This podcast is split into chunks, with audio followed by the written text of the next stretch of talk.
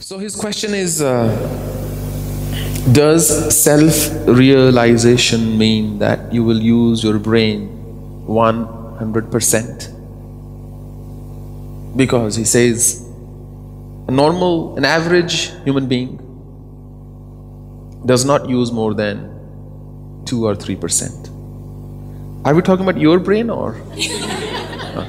I'm just joking. I'm just joking, don't worry. it's my nature to joke around. That's why I became a sadhu. I saw life was a big joke. I said, How do I joke more than life can? So I became a sadhu. So, uh, in a class of, uh, you know, a teacher, uh, young, there was a young boy, he went to his home. He uh, asked his uh, father, How did we come about? How were we born? And how did we become humans? Did some God create us? He said, No, we were all monkeys at one time. And then gradually we evolved and we became humans. And then he said, Okay, fine, I'll, I'll believe you. Then he went to his mother and asked the same question. He said, Mommy, how did we become humans? She said, Son, a divine person called God created us.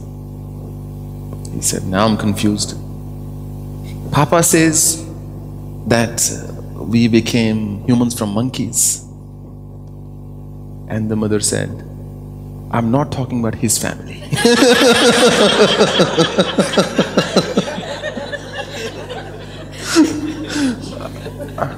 so that's why I asked you, we're talking about your brain.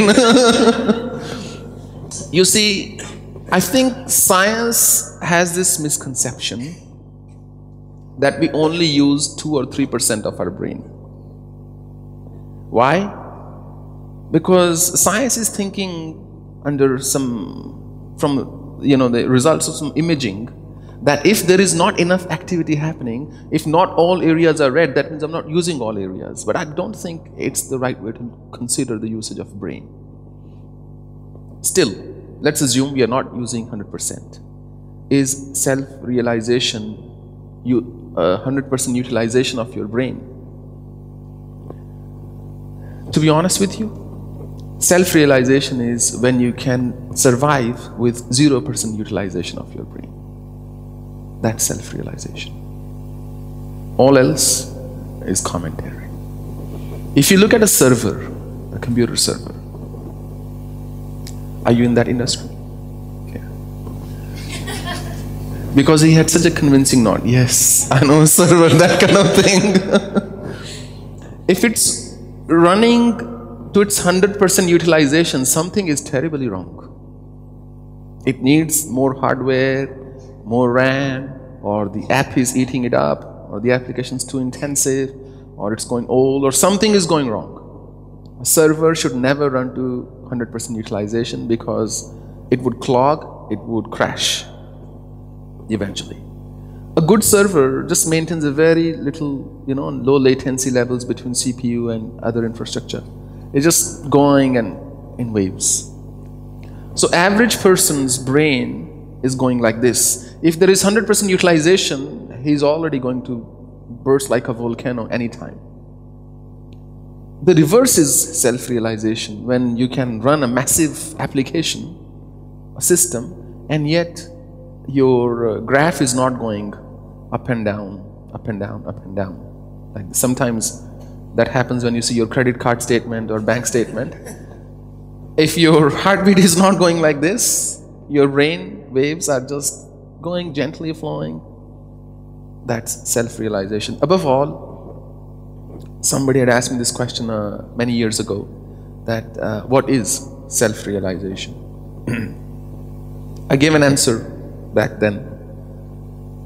I said, self realization is basically being stripped off it's being totally naked in front of yourself.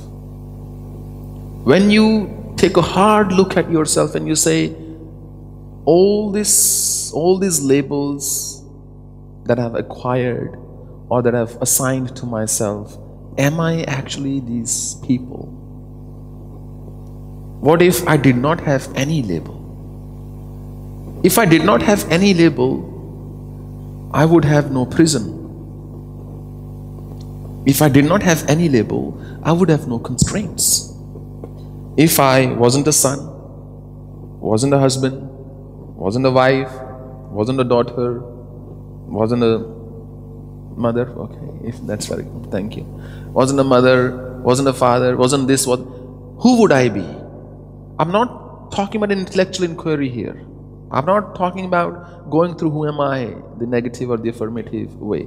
I am simply saying, if you did not have these labels, therefore these constraints, because every label comes with a set of specifications. If you're a wife, you have to fulfill certain criteria.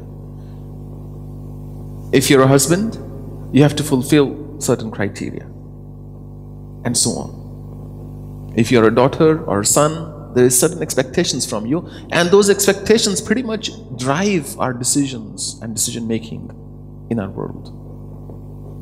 What if I had no labels, therefore no constraints? Who I would really be? Or who would I be? The moment you discover that truth, you have chanced upon a moment of great realization. So this monk, uh, Thich Nhat Hanh, the uh, the Thai monk, then he moved to the US, I believe. Uh, somebody asked him that before realization, chop wood, fetch water. That's what the do in monasteries, you know. Uh, at least in the earlier days, you would have to go and get water from a source and cut wood and so on. So before realization, chop wood, fetch water. After realization, chop wood, fetch water. Nothing has changed, he says. Nothing changes. So somebody asked me about five years ago, quoting that monk, that that's realization, nothing changes. I said, You have equated self realization with physical attributes. Of course, nothing would change in physical attributes. If you want to change the physicality of your life, you have to do physical actions.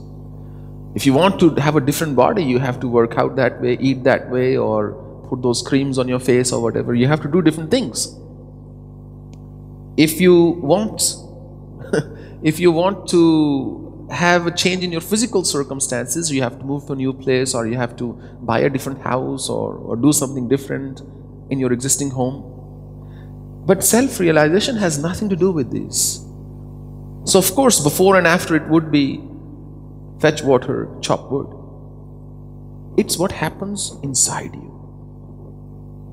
The projector inside you changes. Now it's projecting different kind of images in the external world. And you see a different world.